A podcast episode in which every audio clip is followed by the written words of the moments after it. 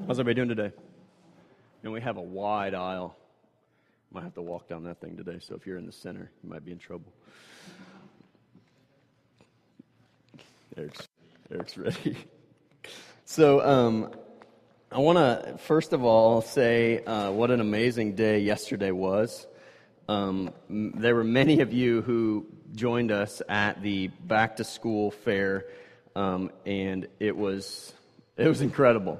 Uh, they estimated some 700 people came through, almost 500 um, bags of school supplies, um, and it was it was crazy. 50 volunteers. We ran out of everything, uh, um, except what? Glue, except glue, um, and uh, chips. We ran out of nacho cheese. Anyway, um, so thanks for those who came out. Uh, it was incredible, and we're already going to start talking about we're, how we're going to do it uh, different next year and bigger. And um, uh, but people were incredibly blessed by what happened. Um, you've heard. Uh, I want to say something about I iHeart North County. You've heard some stuff about I iHeart North County. You've maybe seen some stuff in the back about I iHeart North County.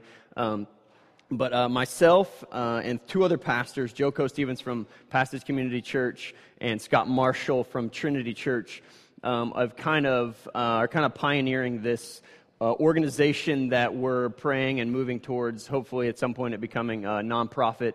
Um, and the goal of iHeart North County is to make North County a better place. Um, and so, what we're doing is we're telling people, hey, uh, what needs do you have? Um, and so, from plumbing issues to yard issues to automotive issues to all, all kinds of different things, financial needs, um, we're saying, what, what kind of needs do you have? And then we're trying to help meet those needs, mobilize people, you guys, other churches. We're trying to get other churches on board to mobilize people to build bridges into the community, to live out Jeremiah 29, as it says, um, to seek the peace and prosperity of the city to which you were called into exile. Um, and part of that includes bringing the gospel to that. So bridges into the community to, to share the gospel. Um, and so uh, Sierra has been going, Sierra and Steven, two of our interns this summer, who they're um, kind of wrapping up, they've been going crazy, doing some crazy stuff and doing a ton of work um, in the community and so there's opportunities. There's a sheet back there. If you go to iheartnorthcounty.com, there's a way to sign up. Here's how I want to volunteer. You can get more, more information about what's happening. But be praying.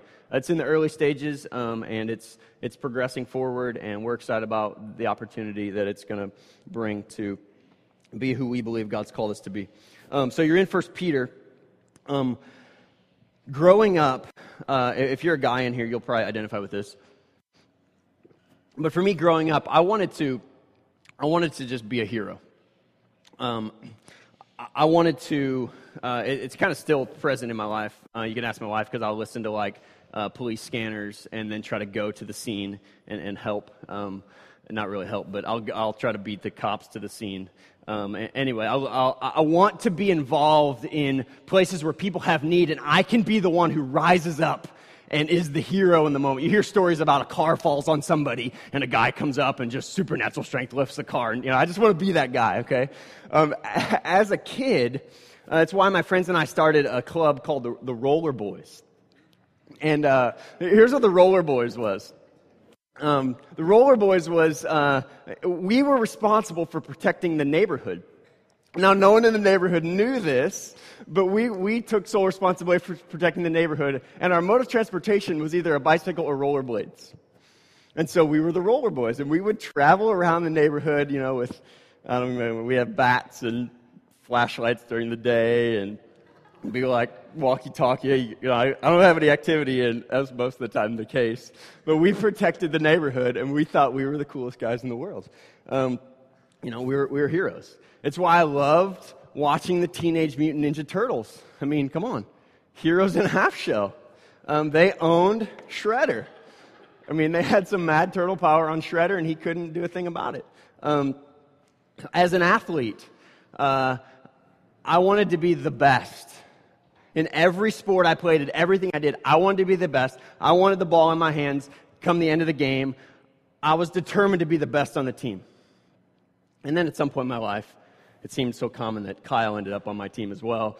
And so I just became content with the fact that he was on my team and not the other team, and I don't have to say much more about about that. But anyway, um, you guys, you guys if, if you're a guy in here, you, you identify with that.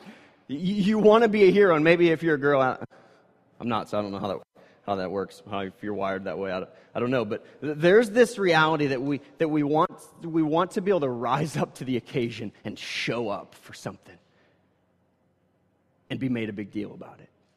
Um, this morning, here, here's the deal.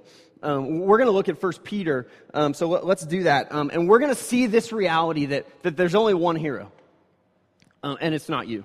Um, and I know that might be sad news, um, but, but really it's not. Um, so, First Peter, did you read it this week? That's the challenge Rick gave last week. Uh, read through First Peter every single week, and we'll keep presenting that challenge to you, but uh, it should be a manageable task, and it's an incredible letter.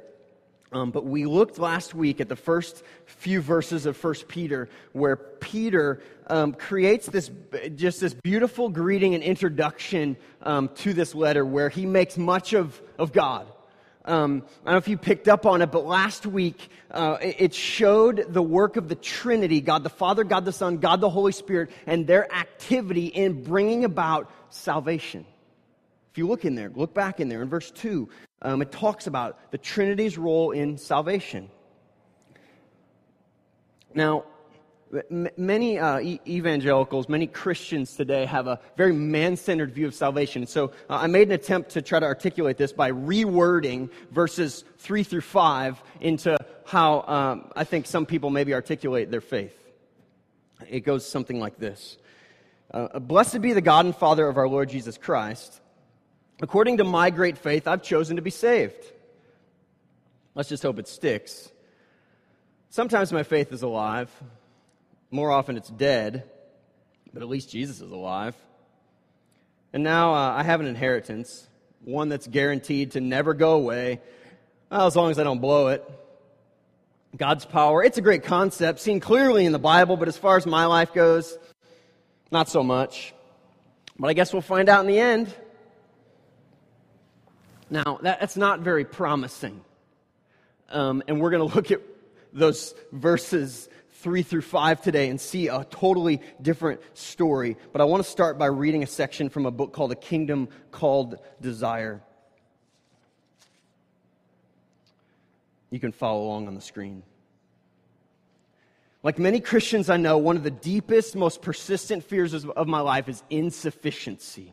Despite the deep truth of the gospel that proclaims the love of God to me in Jesus, I can't quite experience all that is good in the gospel. And I think I can't experience it because my faith isn't strong enough. It goes like this God reveals how attractive his love is, and I set out to believe it. I may read more or pray more or journal about the changes that Jesus, Jesus' love makes in my life. Then something happens. Some trigger goes off inside of me, and I drift. It may be something as simple as busyness, where a hectic week leaves me with little time for being silent and alone with God. Almost without notice, I drift into a, a, a place where I am quick to rely on myself rather than Jesus. After a few days or weeks of this, I'm empty. I'm not experiencing God's love. I'm vulnerable to doubt, and I end up trying to justify myself through my own abilities. When I find a, a, space to pay attention to my heart, I can realize where I am and I turn back to God, to the love of God. But honestly, after going through years of doing this, drifting in and drifting out, I come to the conclusion that my faith is insufficient. Here's my dilemma everything I desire in Jesus, everything I desire is in Jesus, but I can't access Him because my faith is too weak or inconsistent. What hope do I have? If faith comes from God, did He not give me enough? If I'm saved by faith, then I, then I have to work hard at believing. But what if I can't make faith happen? What security do I have? Before I know it, faith becomes a work and no longer resembles a gift of grace. I'm working at making faith happen so that I can receive grace, and now everything is backwards hope disappears and desires fade to black, if the only assurance I have is my ability to believe, then I must conclude that I don't have any assurance at all. Jesus is holding out a gift of life, and I stand before him with amputated limbs, trying to grasp something that I don't have hands to grab onto. And that lit me up this week as I was reading that. Because I feel like that's so, that's me so often. It's like, God, I want to believe, and like faith is there, and it's like I, I don't even have hands to grab it. But, but here's the thing so much of my faith becomes more about my ability, my, my heroism. And um, I just want to free us from that this morning. I believe God wants to free us from that this morning because here's the story. There's only one hero, and it's not you, it's not me, and it never will be. I think, honestly, this is why a lot of guys struggle with having a personal relationship with Jesus. Because there's this confidence, there's this competency, there's this manliness that I don't have need, or if I do, I will meet it. And I will be the hero. Because I'm a man. And we're going to see that is quite different this morning. Um, and so I, just from the start, I want, I want to do this. I want to tell you, I want to free you from your desire to be the hero in your own salvation, to be the hero in your efforts to reach the people in your life, to be the hero at your workplace, whatever that looks like in your marriage, whatever that looks like in your friendships, as a parent this desire that I have to rise to the occasion and be a certain somebody, and my faith has to be of a certain substance in order to produce. And even this morning, I was sitting over there, standing over there, prepared to come up here. Crazy weekend, lot going on. Danielle's gone, kids all over the place, not feeling prepared. And I'm just like, come on, you got this, Dave. And the Lord's just like, what are you thinking? If I'm the hero of this time, like we might as well stop and walk out that door because it's a joke. Now, remember, let's do a little context and then we'll dive into the letter. Remember, Rick informed us last week what's happening in this letter. Several months to maybe a year before this letter um, was made, uh, this letter was made available several months to maybe a year before, Emperor Nero would, would start his night parties where he'd light up the house, the room, the, the yard by impaling Christians on a stake and burning them okay? And if you think you can conjure up enough faith to walk you through that kind of pain, you're kidding yourself. So that's what Jesus is inviting us into. That's what Peter is inviting us into. And notice from the very beginning, he sets this unbelievable foundation. And what's the foundation? The magnificence of God in salvation God the Father, God the Son, God the Holy Spirit. And notice how he starts verse 3. What does he say? Blessed be God the Father of our Lord Jesus Christ. According to his great mercy, he has caused us to be born again. Okay, why does he start there? Because before he gets anywhere, he wants to say, God, I bless you. Because you're the hero. I have no part in this game or the part that I play is so small compared to the part that you play, have played, and will play to bring about the story of your redemption in the world and in my life. It's so small. And so, where I must begin, where Peter must begin, is he must say, God, be blessed. Blessed be God. Why? Because apart from him, what happens? I'm damned to hell. Apart from him, my lot is eternal destruction in hell. That's, that's, that's it. And so maybe I'll just ask this question today How do you begin? How do you begin your day? How do you begin a conversation? How do you begin um, a project? God, I bless you for this. This is hard, but this is a joy.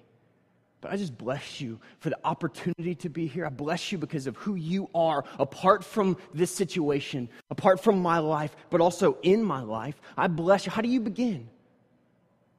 So Peter begins God bless you. And then he goes on to talk about him as a father. I love this picture.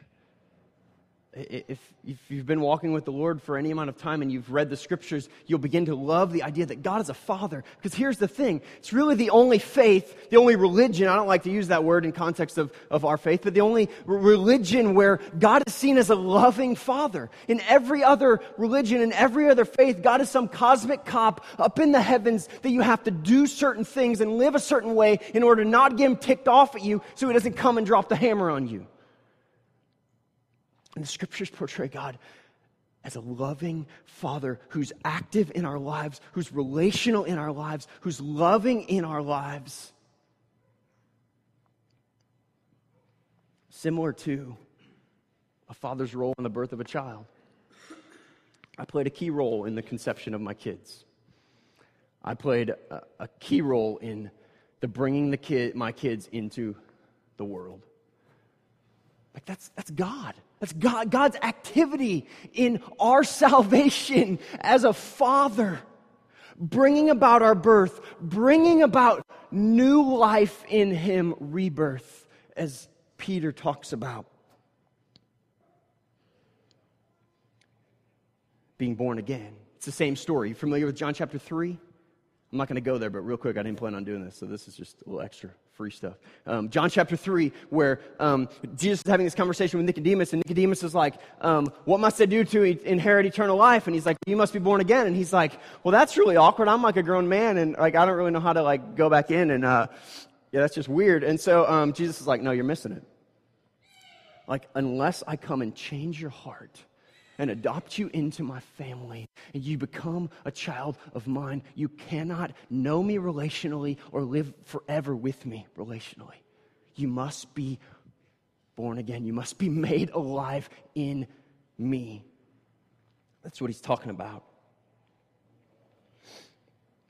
But he does it under the context of mercy. I love this passage in Titus. It says this For we ourselves were once foolish disobedient, led astray, slaves of various passions and pleasures, passing our days in malice and envy, hated by others, and hating one another.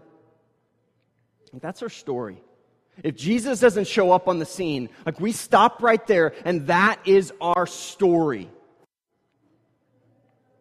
But when the goodness and loving kindness of God our Savior appeared. He saved us, not because of works done by us in righteousness, not because our heroism to run to God. Look at me. I was in the deepest, darkest pit of my life, and I ran to God and, he, and asked Him to save me. No, that's not really how it went. Partially how it went. But what does it say? But according to his own mercy, by the washing of regeneration and renewal of the Holy Spirit, whom he poured on us richly through Jesus Christ, our Savior. Now, this text forces us to address um, a topic that is, is controversial within the Christian faith. It's the topic of election. Um, and um, I love uh, what John Piper says about the idea of controversy. He says there, there's really no sufficient biblical teaching that have not been controversial over the years. I mean, how about the reality of hell? Is that controversial? Maybe slightly. Yeah, that's controversial. But, but here's what we can't do as Christians. We can't take these truths that are controversial and say, well, if it's controversial, then we need to run from that because we're good Christians and we avoid controversy. We try to live in peace. Well, it just doesn't work that way because we have to let the Bible speak. And in, in all my attempts to try to run from the idea of what the Bible teaches about election, I, I can't because it's all over the place. Have you ever tried to run from something and you just like, you can't because it, like, it just is haunting you? It's hunting you down? Like, I feel that way about the doctrine of election because it's all over the scriptures. And so, what do I do? Bend the scriptures? No. I have to, at some point, say, God, I, I, I got to submit to you here. So, let's, let's talk a little bit about this. I won't answer all your questions, but I want to dive in a tad election. Here, here's the definition an act of God before creation in which he chooses some people to be saved, not on account of any foreseen merit in them, but only because of his sovereign good pleasure. Okay, here's the deal. There's no getting around the truth that God is the initiator in salvation. Look back at 1 Peter chapter 3, verse, I'm sorry, chapter 1, verse 3, where it says, according to his great mercy, he has caused us to be born again. How about this? Greek text is incredibly efficient. Caused us to be born again is one word in the Greek. Like, man, that's, I need to, I need to get into some of that. That's efficient. Um, call, it's like, it's his doing. Okay? He's the initiator. He is the hero of the salvation story. Let me give you some examples. Deuteronomy 7, verse 6. For you are a people holy to the Lord your God. The Lord your God has chosen you to be a people for his treasured possessions out of all the people who were on the face of the earth. God choosing. I mean, do a word study on that word alone. John 6 44. No one can come to me unless the Father who sent me draws him, and I will raise him up on the last day. Like, you don't come to God unless he draws you to him because your heart will never want to come to him. That's what Romans 3 says. No one seeks God. Which is interesting that we start seeker churches. We start movements for people that really don't exist according to the Bible. John 15, 16. You did not choose me. Like, we hate that as Christians. Yeah, I did. What are you talking about? Yeah, I did. Well, it kind of says you didn't. And it's Jesus. You did not choose me, but I chose you, and I appointed you that you should go and bear fruit, and that your fruit should abide. Ephesians 1, verses 4 and 5. Even as He chose us in him before the foundation of the world. So this is like, but before time began, God's the actor, the initiator, that we should be holy and blameless before him in love. He predestined us for adoption as sons through Jesus Christ, according to the purpose of his will. Last one, 1 Corinthians 1 26 and following. And this really paints the picture of why a, a biblical view of, of God's sovereignty over salvation totally puts us on the floor. Check it out. For consider your calling, brothers. Not many of you were wise according to worldly standards. Not many of you were powerful. Not many of you were of noble birth. But God chose what is foolish in the world to shame the wise. God chose what is weak in the world to shame the strong. God chose what is low and despised in the world, even things that are not, to bring to nothing things that are, so that. Here's the power and beauty of election, as hard as it is to get your mind around it, so that no human being might boast in the presence of God. And because of him, you are in Christ Jesus, who became to us wisdom from God, righteousness and sanctification and redemption, so that as it is written, here's the deal let him who boasts boast in the Lord. That's the message of the gospel. That's the message of the teaching of 1 Peter chapter 1 verses 3 through 5 is that God is the hero. And the problem we have with this is like we want to write our own story, do we not? Like we have plans for our lives. We have a calendar and we have an agenda. And a lot of times we feel really glad about our agenda and our plans. And God's like, Your agenda is pitiful. And, and, you're wanting to write your own story, but what I'm wanting to do is lovingly smash your story and invite you into my story because it's not even going to compare. And that's what God does. There's no room for us to do that when we understand the biblical picture of God's sovereignty over salvation. And what does it go on to talk about? Look back at verse 3 born again to a living hope through the resurrection of Jesus Christ from the dead. Okay, so the resurrection is this idea that, that it accomplishes the power of God to transfer us from darkness to light, from living for ourselves to living for God, from trying to be our own hero to realizing that we will never be our hero. Or maybe we'll live that way and in the end, we'll be crushed. But to lead us to the point where we place our confidence in the Lord. I want you to go to Ezekiel 16. Hold your spot in 1 Peter.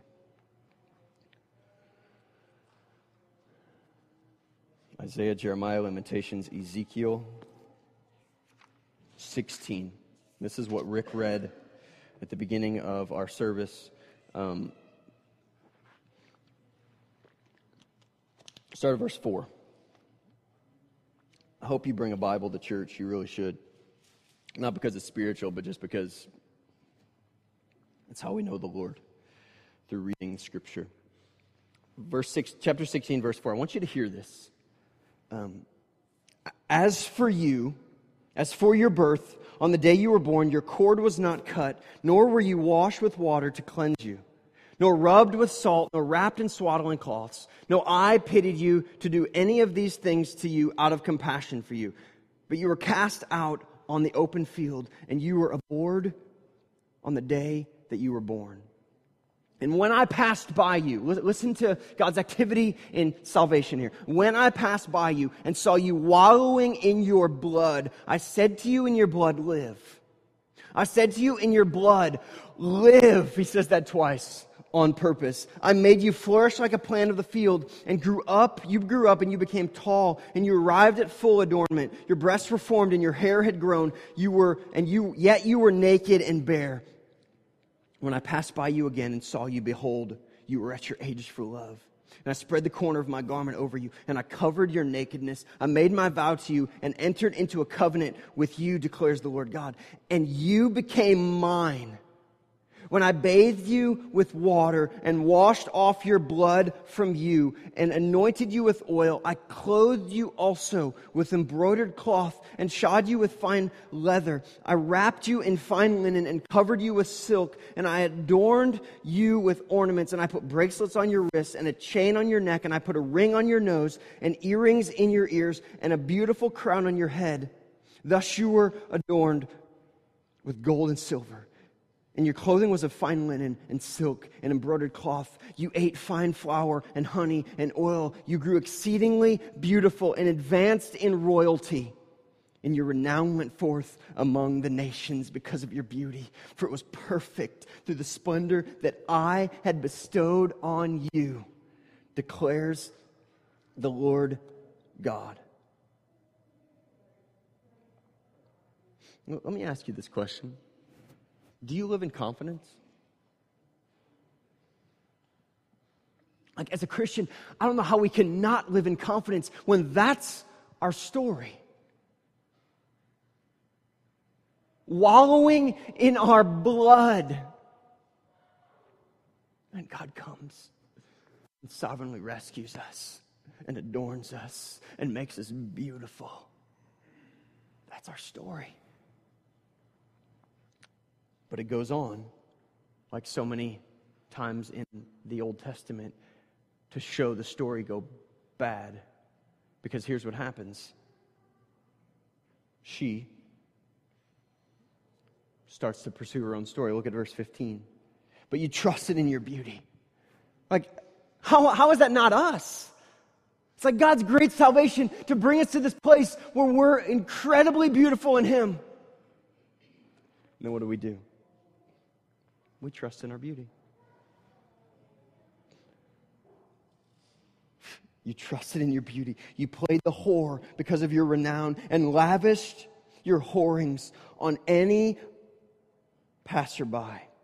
Your beauty became his. You took some of your garments and made for yourself colorful shrines, and on them played the whore. The like has never been, nor ever shall be. You also took your beautiful jewelry of my gold and of my silver, which I had given you, and you made for yourself images of men. And with them played the whore. And you took your embroidered garments to cover them, and set my oil and my incense before them. Also, my bread that I gave you. I fed you with fine flour and oil and honey, and you set before them for a pleasing aroma. And so it was, declares the Lord. You took your sons and your daughters, which you had borne to me, and these you sacrificed to them to be devoured.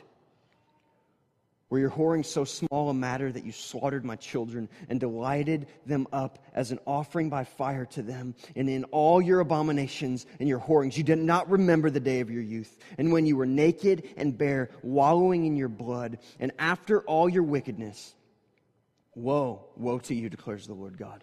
You built yourself a vaulted chamber and made yourself a lofty place in every square. In the head of every street, you built your lofty place and you made your beauty an abomination, offering yourself as a passerby and multiplying your whorings. What a story of us. And God's great salvation in our lives and our desire to advance our own name, to advance our own story. Now, the chapter goes on to dive deeper and uglier into the abomination of running after your own story. But I want to jump to the end of that chapter, verse 59. And I want you to see the beauty of God, the heroism of God. Verse 59 For thus says the Lord God, I will deal with you as you have done you have despised the oath in breaking the covenant. Like, check this out. He's like, I'm going to deal with you as you have done. And then look at what he says. Yet I will remember my covenant. He's like, You broke your covenant. I'm going to deal with you. And the way I'm going to deal with you is I'm going to remember my covenant. I'm going to remember my love, my sovereign plan in the days of your youth, and I will establish for you an everlasting covenant. Then you will remember your ways and be ashamed when you take your sisters, both your elder and your daughters, and I give them to you as daughters, but not on account of the covenant with you. I will establish my covenant with you, and I will show you n- now. I will show you now that I am the Lord, that you may remember and be confounded and never open your mouth again because of your shame, when I atone for you for all you have done declares the Lord. There's no room for personal heroism when we understand the biblical picture of salvation. That when God sets his electing love on a person, the covenant remains true to the end. Get that? When God sets his electing love on a person, the covenant remains true to the end always. Why? Because the covenant is God, not ours. Because what happened? She broke it. And God dealt with her according to his covenant, not hers and saw it true through to the end. Now flip back to 1 Peter.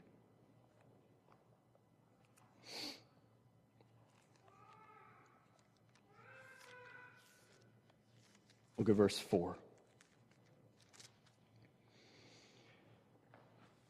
Born again to a living hope through the resurrection of Jesus Christ from the dead. Check this out to an inheritance that is imperishable, undefiled, and unfading, kept in heaven for you, who by God's power are being guarded through faith for a salvation ready to be revealed in the last time. Okay, think about this idea of an inheritance. We think about an inheritance as a future reality, but I believe the Bible teaches that inheritance for a Christian is a present and a future reality. That it's an already but not yet reality of our faith. Because look at the four words uh, that describe the inheritance that we have in Christ, namely heaven, but also the fact that we live in relationship with Him now. We don't wait till heaven, but we wait till heaven. You got me? What's, what's the first word? Imperishable. Which means what?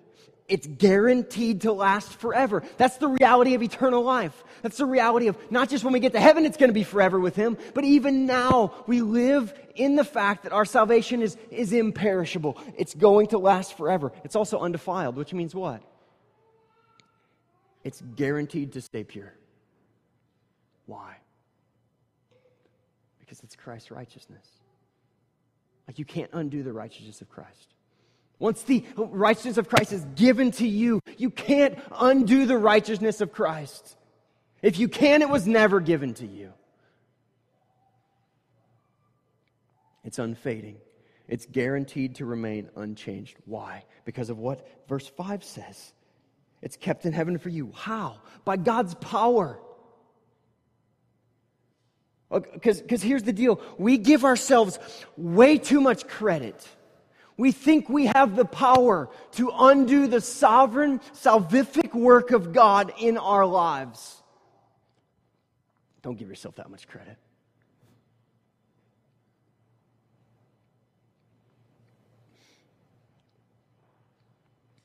He set his love on you. He put his covenant within you. He's going to see it through. You know how? Through your faith. Huh? Didn't we just read earlier about my faith is really bad? Look at verse, look at verse 5. Just reading the scripture. Who by God's power are being guarded through faith, through your faith. So it's this reality where God's journeying and He's inviting you in and He's using your faith as a means to bring about His plan. I know I'm diving deep, and I hope you this week dive deep to get into this stuff. But this is the scriptures. This idea of guarding, here, here's what it has a double connotation. It, it means he, to, to be kept from escaping, but also to protect from attack. So when it says that God is guarding you, who by God's power are being guarded through faith for salvation ready to be revealed at the last time. He's keeping you from escaping, but also He's protecting you from attack. John 10 says, My sheep hear my voice, and I know them, and they follow me, and I give them eternal life, and they shall never perish, neither shall anyone snatch them out of my hands. I had a friend ask me once, Can you jump out? That's a great question. Well, if I didn't really do much to get in. Can I do much to get out?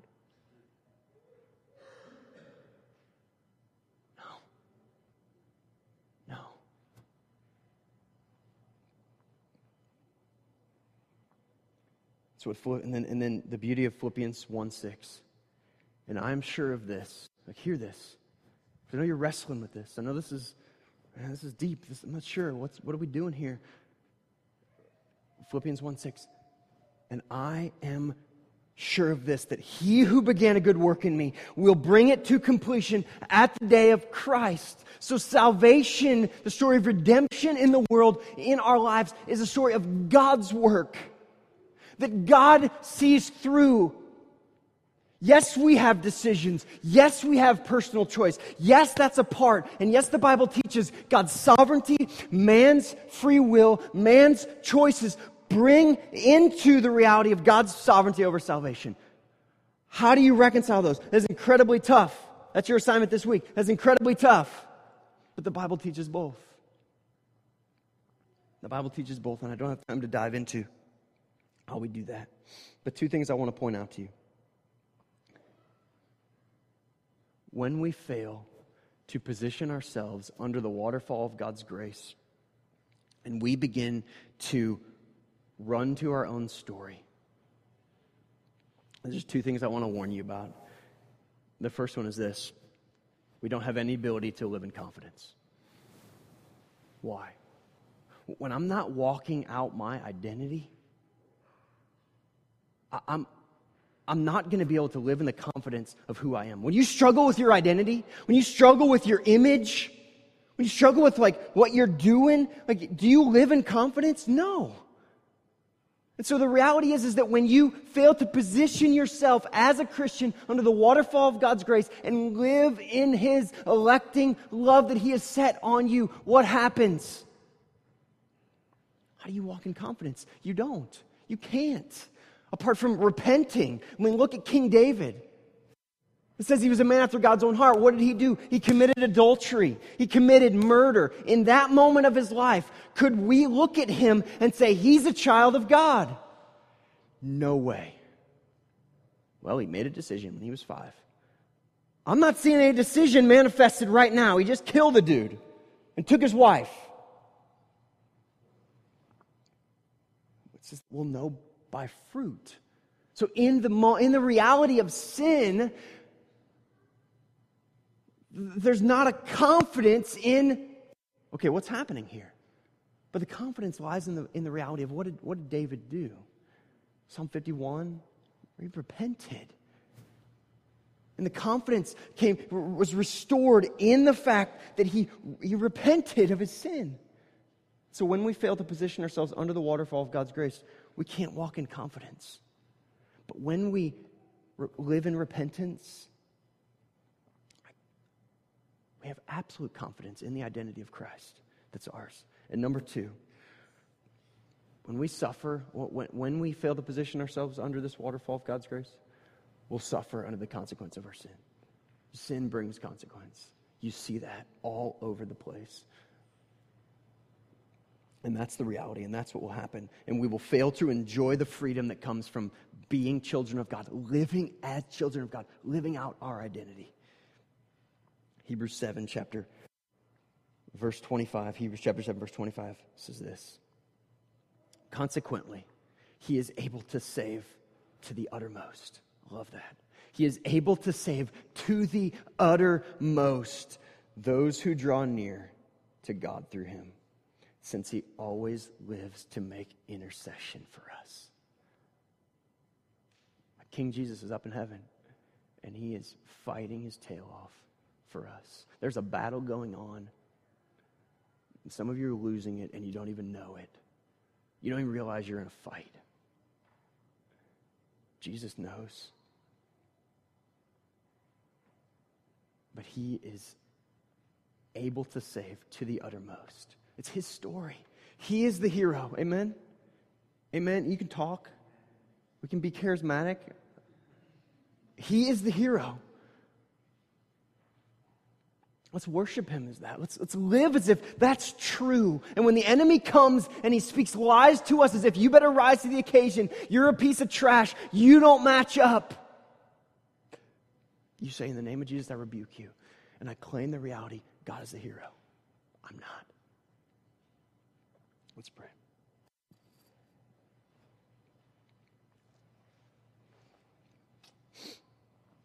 Papa, you are so wise.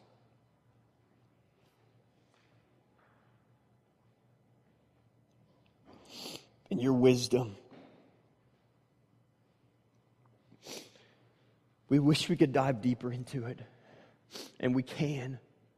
We wish we could fully know it, and one day we will. But God, we sit under the weight of you are sovereign. You are supreme. You are in control. And you're the hero of the redemptive story that you're writing right now. In our hearts, in our lives, in our communities, in our workplaces, in our families. And God, we submit to you being that hero. And we say, God, forgive us for the times when we try to rise to the occasion to play the part of God in our own salvation, in the salvation of our friends, in understanding the work of salvation. And God, humble us and teach us, God, as we study this deeper, as we get our minds around this, uh, this idea. Would you, by your, gra- by your grace, enable us to understand more deeply who you are and more biblically the picture of the gospel and your work in it? In Christ's name, amen.